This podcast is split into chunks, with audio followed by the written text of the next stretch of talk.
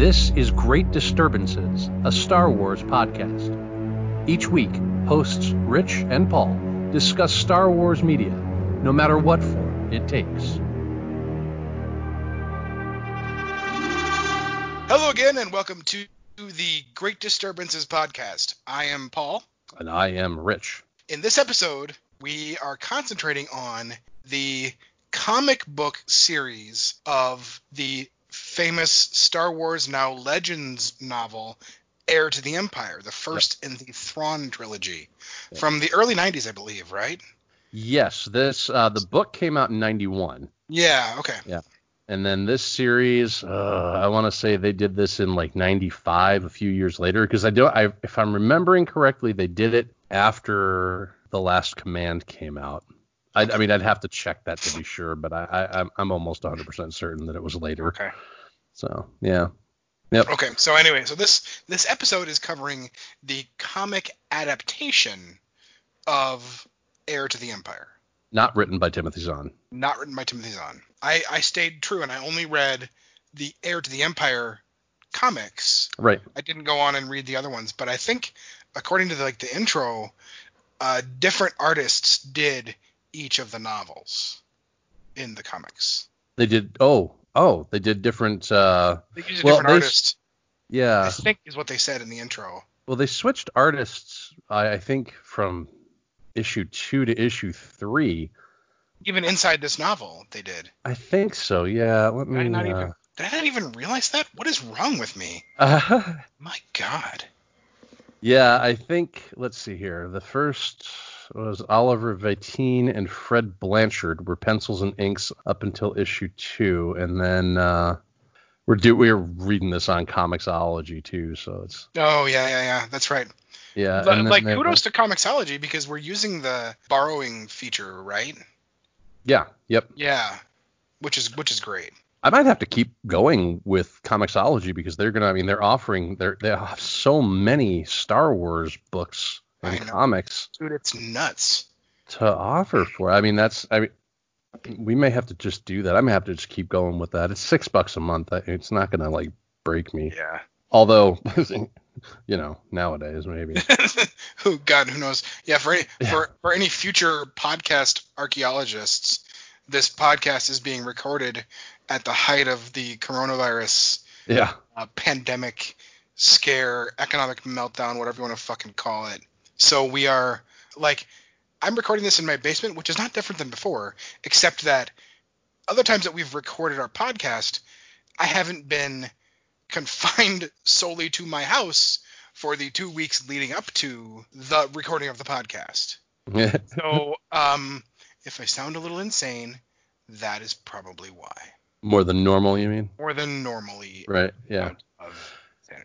No, you're right. This was the same. It was the same pencils and inks. This Oliver Vatine and Fred Blanchard, and then next, the Dark Force Rising has Terry Dodson drawing it, and it, Terry Dodson, he's very famous in the comics industry. So is Mike Baron, for that matter. But uh, Terry Dodson is um, he pencils a lot of things, so that's interesting. Okay. Anyway, so I was wrong. So. I, yeah. I thought there was a pencil and ink shift, but there was not.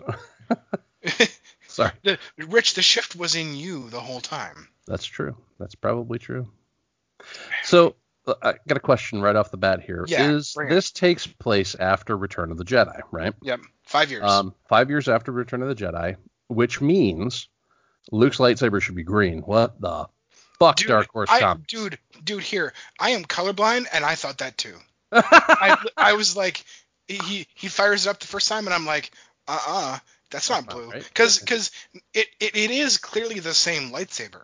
Right. Like you look at it and you're like, that's his Return of the Jedi lightsaber that he built, yeah, that Vader admires. He's like, yeah. your skills are complete or whatever. Right. Right.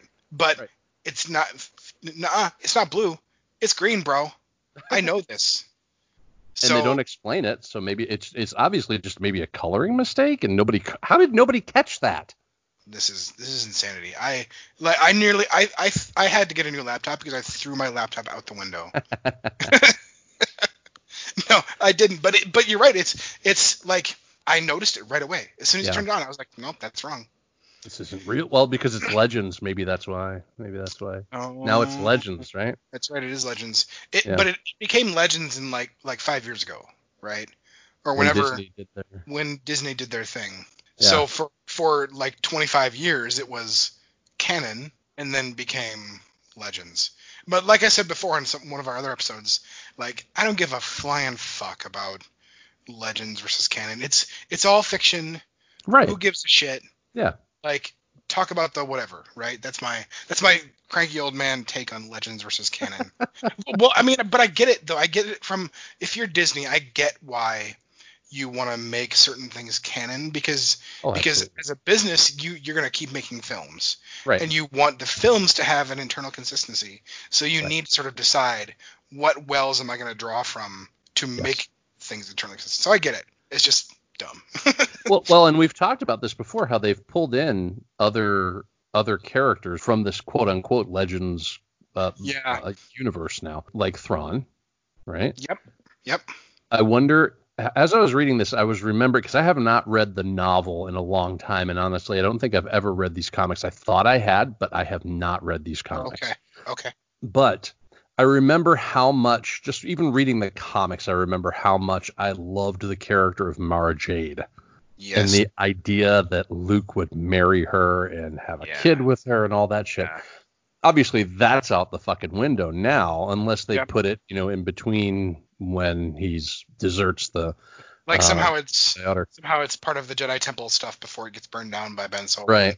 ren or whatever but Maybe, yeah. But I, I could see them bringing her in and maybe altering it a little bit and, you know, throwing her into, you know, the mix later or something. Uh, I don't know. It's possible, I think. I, I just, I love the idea of the character. you know you bring up a good point though about about this these books especially because i read i read probably 8 10 12 something like that of the legends novels Mhm.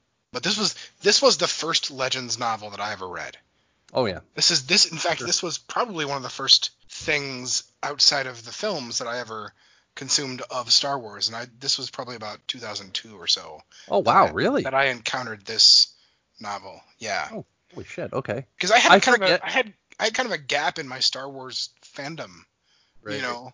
But then early early 2000s, I started to pick it back up again, and this is one of the first things that was recommended to me by somebody who helped me sort of bring me back into the fold, so to speak.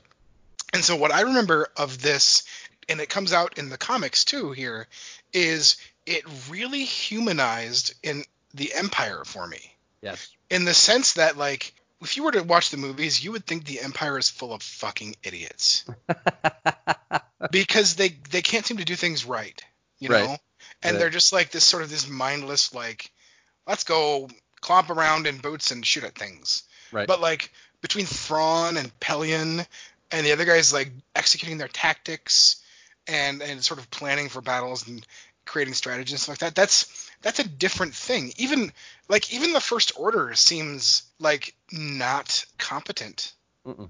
in the sequel trilogy Yeah. you know but in in these books and other bits of the of the legends stuff in the novels anyway the Mm-hmm. empire or the remnants of the empire or whatever are made to be actually competent Right. and a real threat versus the bumbling like if they didn't if the empire in the movies if the empire did not have overwhelming like overwhelming force they would have stood no chance against the rebellion right. because they're not portrayed as like cunning tacticians Right. you know but but in these books they they're that way and also just like they have personalities the empire i mean it's probably a filmmaking choice to Mhm. give empire people no personalities Right. or essentially no personalities except for tarkin or whatever Sure. but the people have personalities pers- uh, thrawn pellaeon are both like i said great great characters just themselves hmm this, these books and these comics do a great job of that.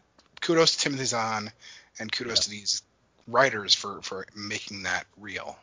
Yeah, definitely. So I think anytime somebody brings that up, the fact that they're just kind of like like shell characters, like this just this embodiment of evil versus like the you know the characters that we know and love, the the good guys. You know, most of the time, obviously, there's people that Yeah. think Vader's great and all that, but I always think of that. Uh, there's it's a sketch, a British sketch comedy bit where they're these guys and they're portraying Nazis, and one of them. Um, oh, the, the- the- are, are we the baddies? Yeah, are we the baddies? Yeah.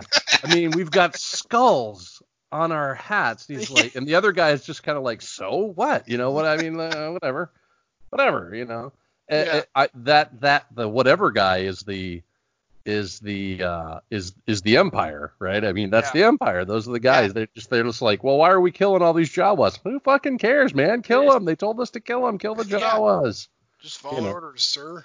so I always think of the I always think of the Hans are we the baddies guy. Uh, because you know, I mean, we've got a floating station of death that goes around blowing up planets. I hmm, are we the bad guys or? Because I mean, what did they do on that planet that was so wrong that we had to blow up the whole thing? I mean, that's Yeah. that's a lot of people. That's that's like children and chipmunks and stuff like that. That's that's that's pretty bad. Chipmunks. chipmunks and children. So I don't know. I, I always think of that. Well, they're they're kind of caricatures, I guess is what I'm getting at. And you're right. The these books, and I think this is why people cling to the extended universe as it's called now. The EU is what they call it. So much. They cling to it so much because those characters are so well developed Yeah. versus what we had seen in the past. Yeah. Yeah, so I think that's why I think that's why people cling to it, and I think that's why we, I guess, are kind of attracted to it because it it it gives you a side that we're just not used to seeing, you know. So so so since the, these are comics, Mhm. um, at least what we chose to do, I have Right. a nitpick here, Sure. or a, or a, or a like, meh, I don't know. So in these comics, like in most comics, in basically all comics, when when characters are speaking a language that is foreign but still understandable, and you are still supposed to understand it, Yep. they put the little angle brackets around it, and then they give you a little asterisk, and it says like translated from the Russian or whatever, right? Right. Chewie doesn't get that. Chewie doesn't get that. Chewie does. Chewie literally. I wrote this down because Chewie literally says Gronk, Yeah. even though Chewie is not growling. Chewie Chewie is saying words. They they overused a thing from the films that I don't think we had to do here, which is to say, like Han Solo is really Chewie's voice. Right. Right. Han Solo always sort of repeats or he says something that tells you what Chewie said, Sure. you know? But in a comic book, you wouldn't have to do that. In a comic book, Chewie can go, "You suck, Han Solo. I think you're a dick," and it should just say that, Right. and it should say translated from In the Wookiee brackets. speak, Yeah. right? Yeah, From Wookiee. I, I just I that's this is a nitpick. This is a this is a or not even a nitpick. It's a it's a it's a bugaboo. It's a I don't know. I, I I I wish they had done that for Chewie because Chewie the character Chew, Chewbacca gets this weird animal treatment. You Right. know, even though he's clearly a sentient being, yeah. gets even even like of course we talked about this before, right? He doesn't get a medal at the end of Right. A New Hope Yeah. He you gets know. fucked over. Yeah. gets fucked over, even though he's just as smart as any human. He just has more fur and refuses to speak, you know, English or whatever. Right. But he says he flies planes. He can do anything. He fixes the fucking things too. Like Yeah. he is an intelligent creature, but gets treated like a, a walking carpet. You know, Right. He's a pet. He's like a Yeah. pet. gets treated Yeah. like a pet, but he's not. No. So I'm I Chewie. Chewie, bro. I'm standing up for you. That's all. That's my. That was my one little point. Is that comic book wise, we should have gone the Chewie says things. Chewie says, yeah, uh, you know, here's the thing. I, agree with you 100%. They also do this, though, with Luke and R2. Like, Right. R2 doesn't. R2 gets beeps. Yeah. R2 gets beeps, and then Luke parrots back to him what he just said. Yeah. hey, R2, are you okay? Bleep, bleep, bleep. Oh, you have a restraining bolt on. Okay. Oh. Like, what? Yeah, Well, I mean, like, it works in film, you know, because, weird. and it's weird too because in the films, Jabba the Hutt gets subtitles, right. But Chewie doesn't get subtitles. R2 doesn't get subtitles. So clearly, Jabba is somehow more worthy, or more more of a more of a, a uh, of a of a person than Chewie or R2. Sure. What what about the I think at the beginning of Return of the Jedi when when the droids are going to see Jabba, the little droid that pops out to greet them at the palace gate doesn't have subtitles either. So is this a classist thing? Dude, we just uncovered something here, right? it's it's always about the fucking rich versus the not rich. God damn it. And Jabba is definitely the one percent. Jabba is an evil blob who feeds people to a monster. Yeah. All the time, but he gets subtitles. Yeah. He he has a pleasure skiff. You cannot have a pleasure skiff and be mm-hmm. a good guy. Right. Right. No, yes. no good guy has a pleasure skiff. Right. Right. He's clearly evil, but because he has money and power, he gets subtitles. Fuck you, Jabba the Hutt. Fuck you. I'm staking out a staking out a risky position here of saying fuck you to yeah, a fictional gangster who's already dead. Right. A long, long time ago in a galaxy far, far away. right, right. By the time he hears this, oh wait, no, that's no. I agree with you about the whole Chewie thing. Now, it, is it weird that there's also a Wookiee that talks? There's several Wookiee, like the like the like English. The other Wookiees talk English. What the fuck is up with that? And they make a mention of some kind of speech impediment or whatever, but like that's come on, no. If there's one good thing that came out of abandoning the Legends timeline, it's that Chewie doesn't have a speech impediment. He just speaks a different language and needs subtitles, but they won't give it to him. Yeah. Right? That's yeah, I thought that was a little odd that there were there were Wookiees, and I'm like, God, I don't remember this part from the book. I'm gonna have to go back and reread it because I, I know honestly, I will have I to don't too. remember that. But uh, yeah, I busted out the actual hardcover copy that I've got sitting over here just so I could take a look at it and like kind of read the first chapter again. But I was like, okay, I'm not gonna read the whole thing because I don't want to spoil the comics, you know. Right, right, right, right. Um, but I wanted to I wanted to remind myself that when I was reading it, it opens much the way a Star Wars film opens. A description of a starscape and like a pan down almost to. Oh know, yeah. You know what I mean? Like. Yep. And so and and we didn't get that with the comic so much, but I mean it's kind of hard to do, I guess, in a in a static comic book panel versus film. Yeah. Yeah. So, yeah. So yeah. So a couple things I noticed about this. Yeah. There are things here that that obviously directly contradict uh, stuff that we learned even later, not even just Disney era Star Wars, but just prequel era Star Wars, right? Yeah. Yep. Um, yep. For example, Luke offers to build Le- uh, Leia a lightsaber.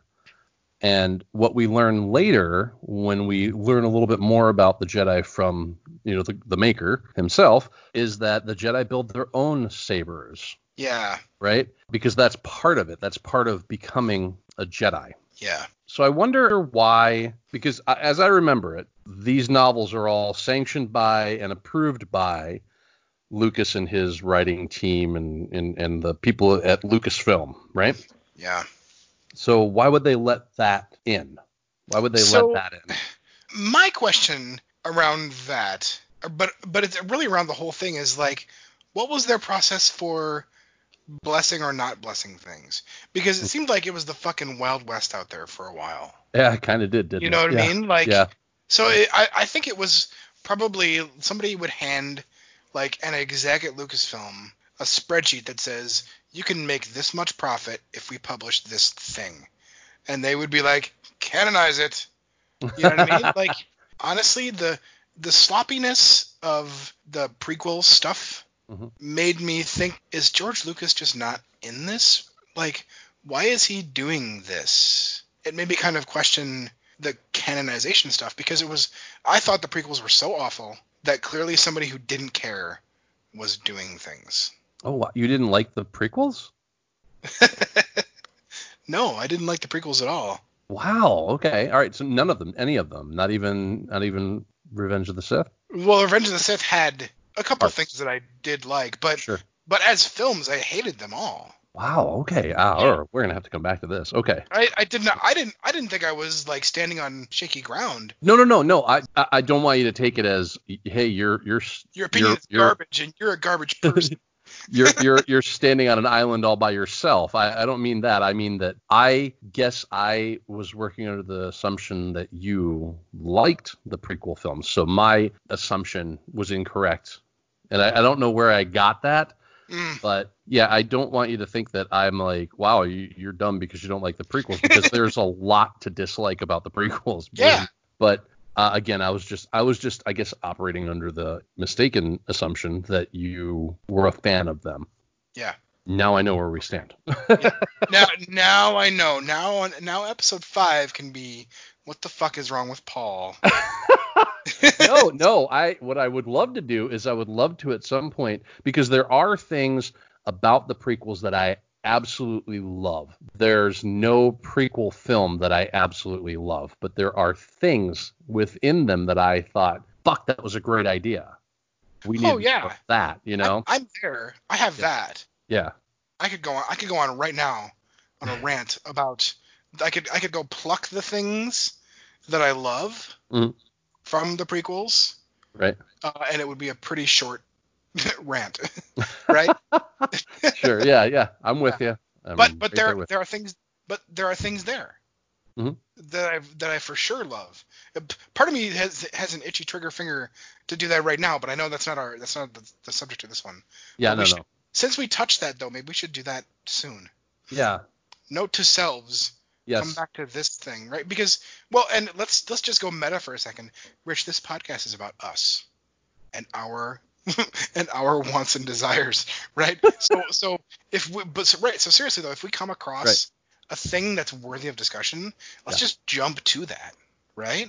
Are you saying you want to just jump to the prequels right now? No, no, no. I mean, I mean like next episode or. Oh, no, okay. right? Oh, okay. I got you. Yeah. Uh, Yeah. I mean, we don't have to follow any kind of timeline Yeah. here. No, screw it. I mean, because yeah. because we always said, again, going meta here, we always said that we just would follow ourselves to wherever it takes us, right? Right. So let's let's start let's queue up prequel stuff for soon. I'm in. I'm into that. I. Yeah. We're letting the force be our guide. Exactly. Yes. exactly. Absolutely. By the way, Luke does in in these comics and in this in this story is like at the at the battle where they're dogfighting all the Imperials, Yes. kind of trances out and he's like, "Whoa, what happened?" You know what I mean? Yes. Like, he like yeah. lost like a half an hour or something. Yeah. Or yeah. he just sort of lets go and uses the force to a Right. degree that like it almost was like that sequence Mhm. of Luke doing that was a description of force usage that I hadn't thought about or not not that I hadn't thought about but that that I hadn't encountered anything like that where I always I always thought of it so like when the when the force user is let's say they're let's say they're deflecting blaster bolts with their lightsaber Sure. my what was always in my head that the experience the Jedi was having was that he, his his arms would sort of twitch and take the saber to where it was supposed to be before before he kind of realized it. You know what I mean? Oh sure. Like uh. But not that he was completely not conscious of what was happening. Almost precognitive. Just precognitive, but just in the sense that he can still think like regular cognitive thoughts, but part of what he's doing is letting the force guide his lightsaber to block the blaster bolts, right? Mm, Sure. That was how Yep. I always thought, like a, a guy sort of letting the Force take control would be, or Anakin in one of the garbage prequels when, he when he races the the pod racers, like Oh he God. talks about stuff, Yeah. right? He's still like looking around and experiencing the world. He just also has heightened Force aware reflexes that let him pilot the thing Right. versus this where Luke completely lets go. He's like he is not conscious during the entire dogfight. Which do you like better? Like, well, let's see. I don't know about like, but Prefer? no, actually, that's I mean, it's- yeah, okay. Um, sometimes, well, put put put a pin in that for a second. Um, Okay. Yeah. Sorry. I I think I prefer. I, I kind of prefer what I had in my head before okay. versus let go and let the force Mhm. like utterly let go and like be unconscious you know what i mean Right. like i i like sort of riding the balance between the force guiding my lightsaber to block the the, the precog block of the blaster Right. but i'm still like thinking about the battle i'm in right i'm still thinking about the objectives I need to to do. I mm-hmm. think I prefer that to I am just I, am basically asleep or in a trance and blasting stormtroopers out of the sky mm-hmm. in in an X-wing that I don't even know that I did it. Right. You know. But see, that's the thing. I, I actually wrote that down, or I typed that out. That that uh, that to me, the Force has never been what controls you, right?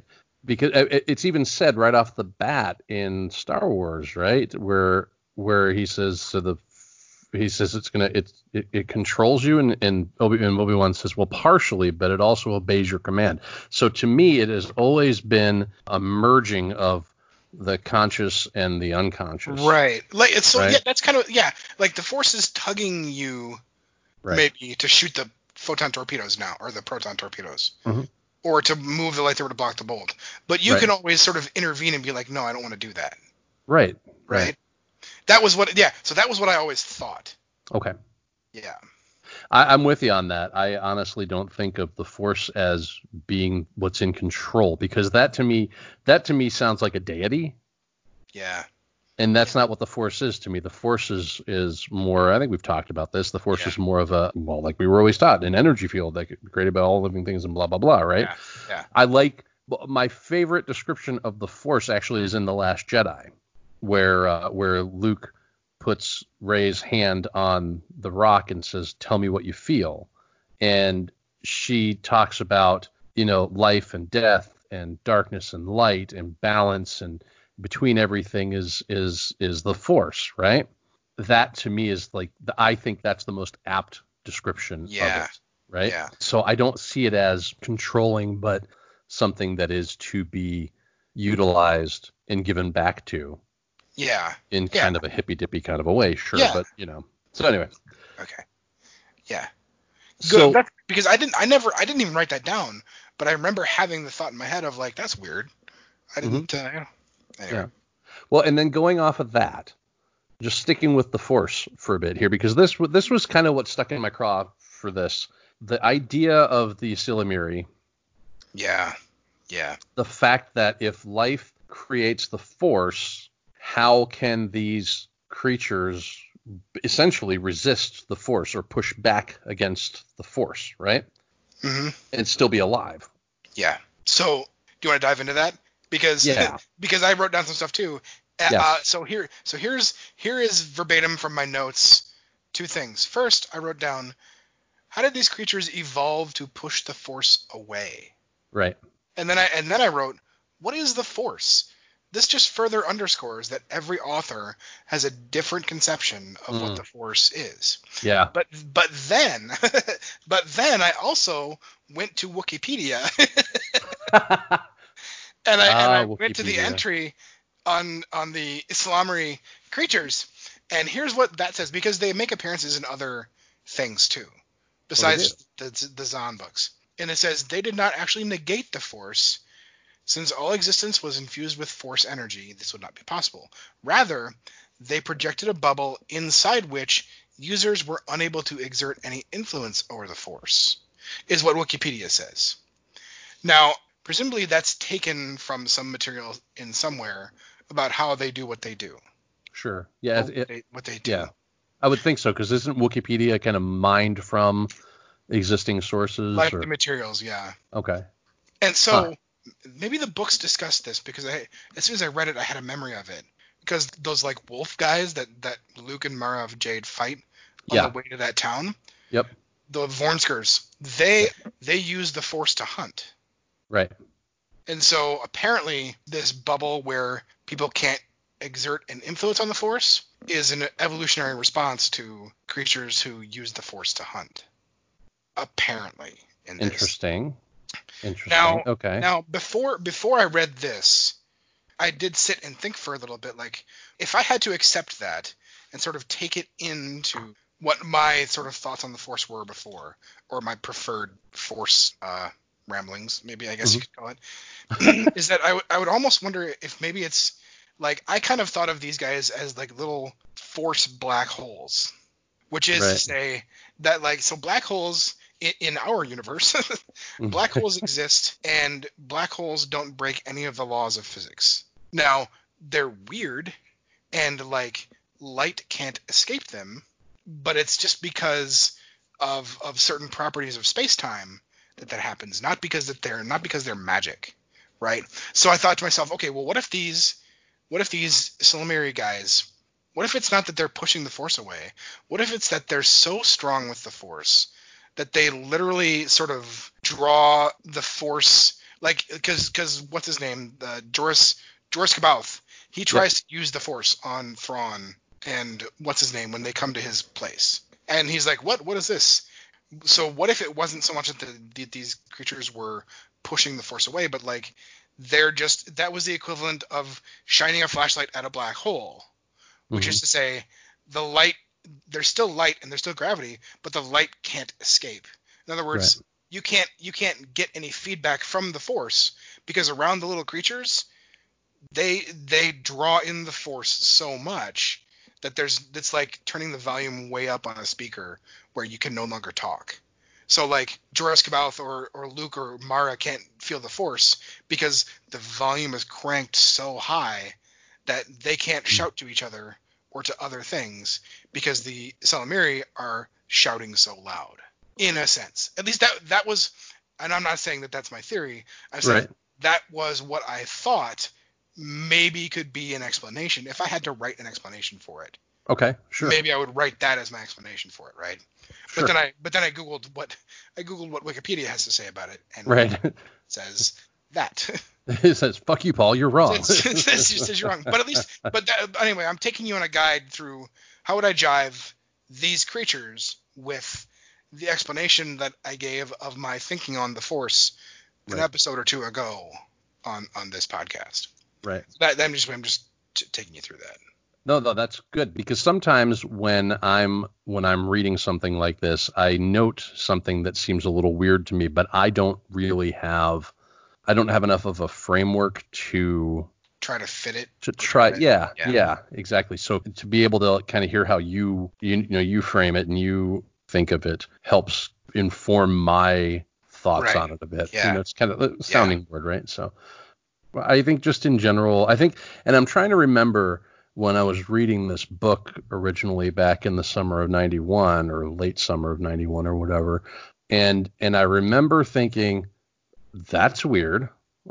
like right yeah. off the bat with the with the yeah. But like you said, it doesn't matter because this now it's no longer canon. But I don't even know that this was canon even back then for exactly the same reason as you were saying that it was probably some exec at Lucasfilm that said, "Oh, we're we're going to make money here. Perfect, rock and roll. Let's do canonize it. Canonize it. canonize it. Yeah, canonize it. Right and and Lucas, it, I and I I swear I've read an, an, interview with him or saw him in an interview uh, somewhere where he said, yeah, I mean I kind of just let them do what they were going to do, but that's that's not. I mean we're not going to stick with what they're saying, you know, when it yeah. came down to it, um, which is of course how we got. yeah. How we got fucking midichlorians, but whatever. yeah. Uh, yeah. so it's yeah. That's that's yeah exactly. So that, that him saying that fits my theory that he didn't yeah. give a shit anyway. Right. Yeah. I'd have to. I'm gonna have to look that up and see because I could. I swear to God, he'd said something like that.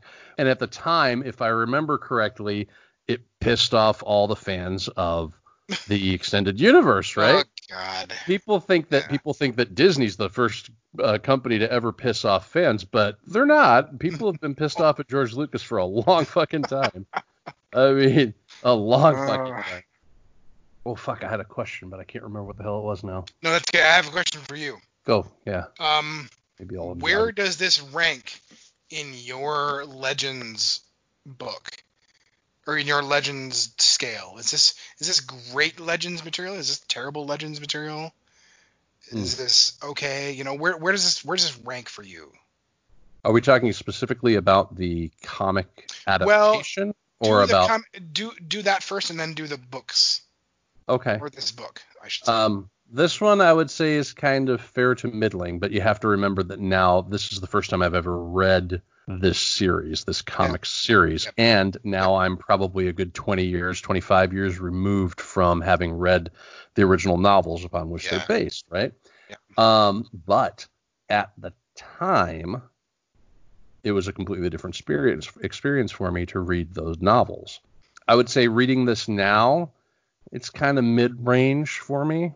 Mm-hmm. Um, and this is not anything against Mike Baron. This is not anything against the artists or anything like that because they're working with what they were given, which is from Timothy Zahn. Um, and I don't have any ill will towards Timothy Zahn either, but I've just seen what others can do with this material, and there's more that you can do than what they've done here. I will say this that I stand behind the idea that this as a sequel trilogy is superior to the sequel trilogy that we've got. Yeah. I'll take that any day of the week, yeah. Yeah. you see, Mary and everything. And Chewbacca not having subtitles too. Yeah. And, and again, that's not to say that there are there's nothing good about the sequel trilogy. There are good things about the sequel trilogy, mm-hmm. much much like the prequels. I hold them in the same regard as the prequels. But if I get in my Wayback Machine and I think back to summer of 1991, reading the first book for the first time, this would r- rank really, really high on yeah. anything that I had read previously. Because what I'd had read, what I'd read previously were Splinter of the Mind's Eye, uh, one of the Star Wars or the Solo, Han Solo adventures, which I did not like, and then Marvel's uh, original run of Star Wars comics, which at the time I was reading because they were Star Wars, but uh, I didn't enjoy them as much as mm-hmm. I could have. I mean, they're mm-hmm. they're they're a product of their time. I mean, it was 1980s, late 1970s, and, and early to mid 1980s Marvel comic adaptations, which are, are, notoriously tricky to begin with. And so what I had been reading previously was at such a low level that this this seemed like amazing. And we hadn't had yeah. anything new from Star Wars in years. I mean, we'd had yeah. what Ewok, Ewok's Caravan of Courage, which what the fuck was that, right? um, and and Battle for Endor or something, I think was the other one. I don't know. There were two Ewok uh, TV movies, and then a, and then a droids cartoon, and the Star Wars comics, the Marvel comics. So this was pretty high on the list. But reading it again, reading the story itself again, probably middling so, hmm. okay. how about how about you? So when I first read these books, mm-hmm. a they were the first non-film Star Wars stuff I had seen. I think. Mm-hmm.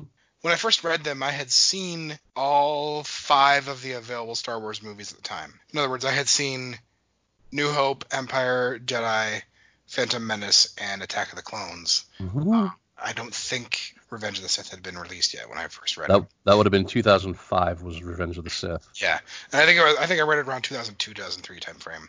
And I th- I thought going to the books now. I'll come back to the comics in a sec. But the books the books were so good. Right. That was what I thought then.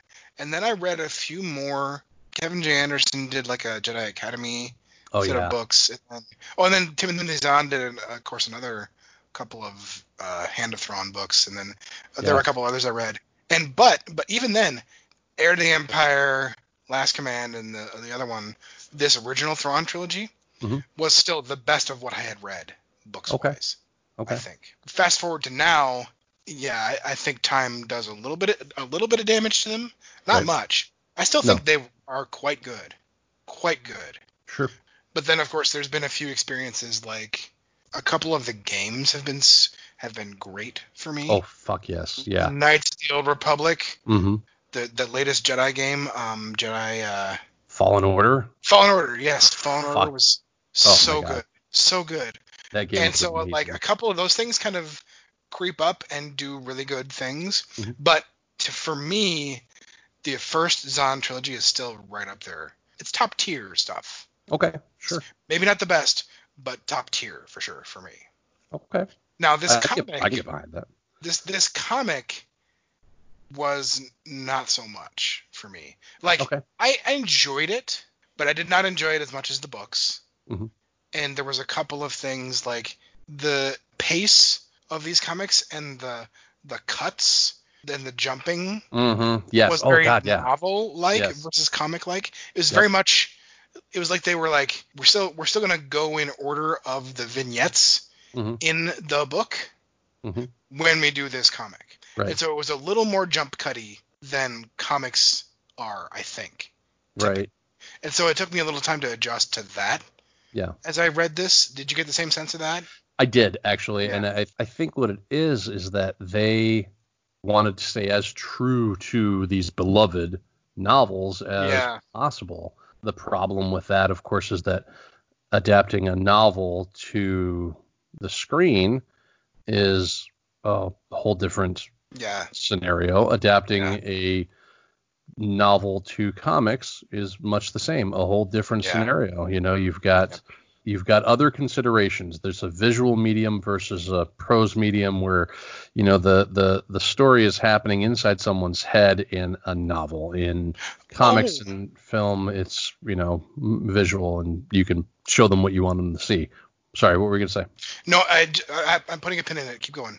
No, yeah, I, that's all I had to say. No, that was it. Oh, okay, the, because one thing I did want to say is that in this sort of weird way, this, this, the part where Luke breaks out of the Talon Karrde's holding cell by using oh, his, yeah. his arms uh, mechanics. Yes, yeah. For whatever reason, it's like that for just for that stuff, the inker and the penciler mm-hmm. were literally living in my head because somehow that visually appeared almost the same as my mind's eye. Okay. As I remember what I as I remember what I imagined when I read the novels. Sure. That the penciler and the inker somehow captured that very very well for me. Oh, that's it fantastic. Like, okay. It was it was it was actually kind of strange. I was like, oh my god, this is. I remember I remember my brain having this very similar imagery as what I'm seeing on the page. that's so it was, pretty it cool, actually. Was, it was really cool. Um, is, yeah. But it still doesn't make the comics like the best in the world. Obviously, I, the, right. they're okay. They, for me, these comics were kind of middling comics. Mm. But of course, their source material is so great that that kind of keeps them alive for me. Mm. Okay. So what? I, so sometime whether whether we proceed to the the next novel or whether we jump around a little bit, mm-hmm. when we get to the next novel's comic adaptations, I will be very much paying attention to are these same pace things an issue? I think what you're gonna find with like if we get to if we get to Dark Force Rising and Terry Dodson's art, yeah, you're gonna find a little bit different a little bit different storytelling to it. He's a little more dynamic than the artists on this chapter. Which and I, I don't want to take away from these guys. It's just that Dodson's uh, he's he's one of the better artists in the industry. I mean, he's always been one of those people that is kind of a go-to for yeah. you know for visual storytelling. And that's the thing. Comics are visual storytelling. And i think it oh yeah just glancing at it right now the characters even look a little bit more like themselves. So that's interesting. He's not being inked by his normal inker which is his wife that's the thing about comics is that it's so much like film so collaborative whereas you know with this with this with the novels, you've got Zahn doing his thing, and yeah, there's going to be an editor, and there's probably going to be a fact checker, uh, uh, uh, somebody from from Lucasfilm that's going to say, ah, we're going to do that, we can't do that, you know, that kind yeah, of thing. Yeah, but, yeah. But by and large, he is free to roam as he pleases. Whereas, you know, Mike Baron and the artists that he's working with here, in the old days, Marvel Comics were basically you write a script a, a breakdown of how the comic is going to go. You hand it to the artist. The artist draws it. The inker inks it. The colorist colors it, and it comes back to the writer, and he fills in. He or she fills in the dialogue and like the story stuff and gives it to the right. the letterer, right? Right. Um, now it's a much more collaborative a much more collaborative effort where you know the writer says okay well this is how i need this to look because we're going to be talking about this stuff here and this piece of dialogue is going to have to fit around you know all of this especially with writers right. like brian bendis who are very wordy clark yeah, claremont yeah. very wordy but there's so much it's so much more of a tighter ship than it used to be i only had one other thing to ask you about okay or just right. to, to, think about is that sure. kind of at the beginning when you see when you see Luke on Coruscant, mm-hmm. he's like, "There's a dark presence here. I feel the dark side here," or something like that. Yeah. It got me thinking. So there's the there's that cave in Dagobah. Mm-hmm. There's Luke sensing the dark side there. There's mm-hmm. all these mentions of these dark side sort of connected places, right? Right. If you accept the dark side is the dark side and the light side is the light side, Mm. where are the light side places? Oh yeah, there's no like uh there's no like cave where like Everyone's like to go- happy or whatever. right. Never thought of that. Never thought of that. Fuck, you're right because there's the place on Ahch-To, there's the there's the cave on Dagobah. Now he's talking about this thing on Coruscant. There is if you did I send you the thing where where with uh, with the original version of um of episode 9 what uh, what Colin Trevorrow had written or did you send that to me? Did you? Um, gosh, I don't know. Fuck, if I haven't, I'll send it Oh I'll no, you did. You did. You did. You did. Did yeah, I? yeah, Okay. Yeah, yeah, that's right. Yeah, because okay, so like in that there was even a scene where where Kylo has to go in to a dark side cave, very similar to Yeah. Dagobah, and it wasn't on Dagobah, it was somewhere else. So you're right. There's this presence, the physical presence of the dark side in multiple places. Why isn't there the same thing for the light side? I mean, could there be a could there be a philosophical reason for it, or is it just a, is it just story driven? Is it just because there needs to be some sort of conflict and and and within well within the original trilogy of films, there's the you know there's the whole hero's journey that they're trying to follow, where he's trying to follow Joseph Campbell. Campbell, yeah, Joseph Yeah. Campbell's you know hero's journey. Hmm, I don't know. I'm just I'm just asking you if you if you'd encountered that ever. no, I've never I've never things. seen anything like that. Uh uh no. I'm sure I've never come across I'm sure our listener probably knows something. I Um, love we have a listener, right? Yeah, let's, let's keep it that way too. Yeah. Um, and will send us an an an angry screed via Twitter or some shit. But the dark side, the force, it's still kind of a muddle. right. Just Right. conceptually between authors, between stories, whatever, the force, the dark side, they're all jumbled, they're all muddled. The reason I asked is that maybe you had, knew something else, but I still think, and it's, I guess it's not even bad that they're muddled necessarily. It's just that they are muddled. The Jedi, the dark side, the light side, Mhm. whatever. Like Yeah. there's there's not they're not like perfectly internally consistent in things. But that I mean it's okay. It's a thing that I always note when I consume Star Wars material is that nobody thinks of the Force or the Jedi or the dark side in the same way. Right. Yeah.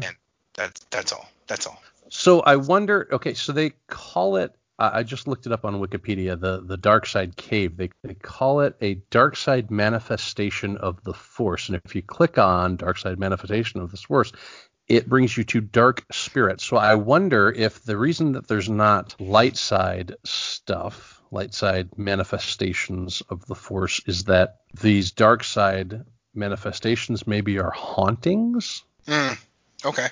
I mean that's that's a that's it like in universe that's a pretty good explanation, right? Because There's like it's it's like every other Thursday. There's some fucking ghost of a Sith Lord from a thousand years ago who's taking over somebody or like you know messing up all the transmissions on some planet or whatever. Right? It's it's Right, like right. clearly, at least in in that world or for some people in that world, the dark side users can persist or haunt things well after their death Mhm. you know, and to, which to me, even even in Knights of the Old Republic, right? There's that stuff. You go to the you go to the planet of the Sith Korriban, and there's and you go to the Valley of the Sith or whatever, and there's all these like evil Sith spirits and shit like that. In uh, in the second second Jedi Outcast game, Marka Ragnos is is resurrected and and like trying to take over through somebody's body Oh fuck, that's um, right. there's so there's always the, like there's several and i'm sure there are more exa- oh oh uh, uh, exar kun in the jedi academy books Yeah. exar kun is like exerting influence from the beyond of the dark side or whatever against some of the new jedi in the in the new jedi academy Huh. like so there's definitely like the dark side in many of these adaptations has this hauntings presence or persistent spirit presence where less less of the jedi or less of the lightsiders or whatever Mhm. go on and do the same thing Right. and they tend to not be hauntings they, they're just like a little buddy you can talk to you know but, or maybe it's just the Force itself, right? Like Yeah. we were talking about before. Yeah, exactly. Maybe it's just yeah.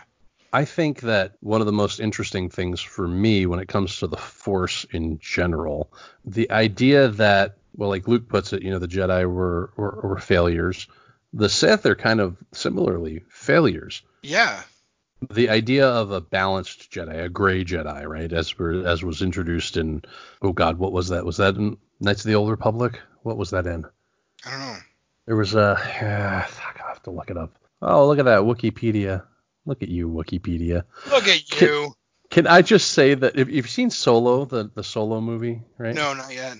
You haven't seen Solo. Oh Jesus. I'm- I'm okay, behind on a lot of stuff. That's okay. The the thing that kills me uh, that wasn't a bad movie. People, a lot of people knocked it. It wasn't horrible. It wasn't great. It was just kind of a middle of the road flick. But there's a character in there who says Wookiee in a completely different way from any other character that has ever said the word Wookiee in Star Wars that I've ever seen. It's kind of like Lando calling Han Han, right? Oh, right. He calls it instead of Wookiee, he says Wookiee. Oh. that sounds funny. Right. Uh, so anyway, when I was looking at Wikipedia, I was like, oh fuck, Wikipedia. It's Wikipedia. Yeah. Hello, Uh. welcome to Wikipedia. there you go. One of the novels I read at the end had like a guy who thought of the Force as like a rainbow rather than just the dark and light. Interesting. Maybe it was the second Thrawn series. At the end of that series, was there like a Force user guy who was like, "You guys are so narrow in your conceptions of the Force," or what? I don't know, Uh, something maybe. like that. Yeah, maybe. Or maybe at the end of Jedi Academy series. I don't know. One of those. There's a uh, there's a character whose name, yeah, Knights of the Old Republic. That's where he came in. His, his name was uh, Jolee Bindo. Do you remember Oh. this dude? He he's he's technically a gray Jedi, and I think that's where that kind of like Okay. branched out for me, where he kind of he kind of can draw from both dark and light sides of the Force to, Okay. To create his his relationship with it. But anyway, yeah. I think you meet him on Kashyyyk. yes, yeah, that's because that's where he's in- from. That's yeah. he's Okay. Yeah. Which is weird to think that, like, obviously there's other races on the planet besides Wookiees, right? Or Wookiees. But, uh, you get like a little umlaut around the top. In fact, I don't know if that's what an umlaut does, but it does now. It does now. There's so much about, like, Star Wars planets that are very one note, right? Like, Yeah. Hoth is an ice planet, Tatooine is a desert planet. You know, Camino is a water planet. That's it. That's Yeah. all there is to it, right? And there's there's got to be more to it, right? I mean, there's I don't know planets. I mean, it's a it's a whole fucking planet where life evolved. So surely there's more. right. There's right? got to be an Yeah. ecosystem there, right?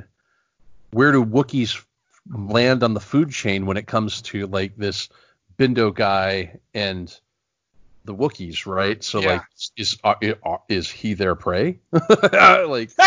That's the kind of shit they should be digging into now that they could just start over, right? With Yeah. this Disney stuff, they should be digging. Get into us the answers on Jolee Bindo.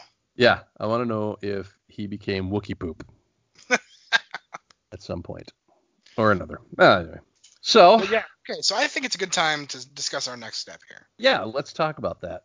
So one of the things that we talked about was Chewbacca and how he was never subtitled, and I found a Chewbacca limited series from Marvel, and I was kind of browsing through it as we were talking, and he's not subtitled in that either. Dude, I think Star Wars is racist against Chewbacca. yeah, yes, just Chewbacca. Just Chewbacca. Other Wookiees are fine. So Chewbacca sort of not racist, but still kind of racist. You know? Chewbaccaist. Yeah. Well, we could do we could go there. Other stuff that I noticed that we we kind of like a high note for the conversation this time were prequels. Yeah. And my conception of what you thought of the prequels and how that is just right out the fucking window. Um, I, I rocked your fucking universe there, dude. you did. Yeah, you rocked my fucking galaxy a long time ago. Far fucking away. Far Uh, away. Yeah. What do you think about doing the prequels? Should we jump to, or at least jump to one or? Let's jump to one of the prequels. Okay. All right. Um, Then and I guess the question- question is, Yeah. I guess here's the thing. I think we, I think we would agree that Clones is the worst of the prequels, and Sith is the best of the prequels. Yeah, yeah. Right. I would say that Clones is probably the worst of the Star Wars movies in a, general. fucking mess. I mean, even the even the fucking holiday special is better than that. Have you ever seen the holiday special? I've only seen bits and pieces. I haven't seen the oh, whole thing. fuck, dude. Oh, we we should go to the holiday special at some point. Yeah. Oh, Jesus Christ. Okay, look.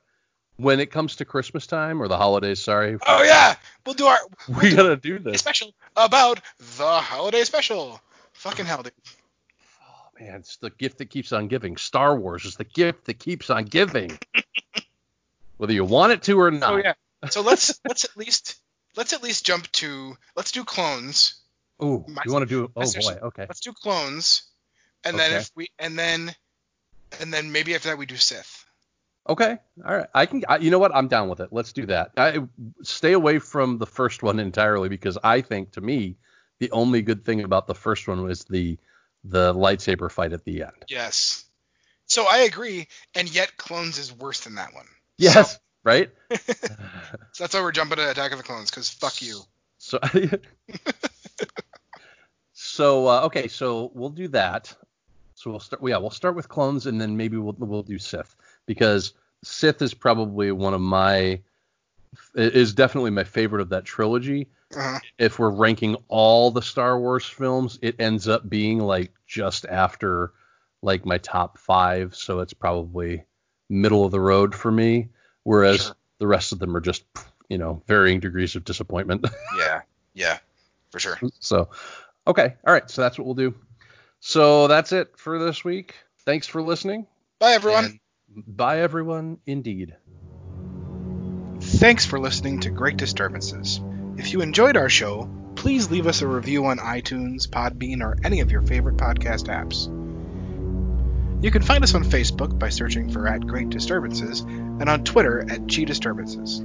See you later.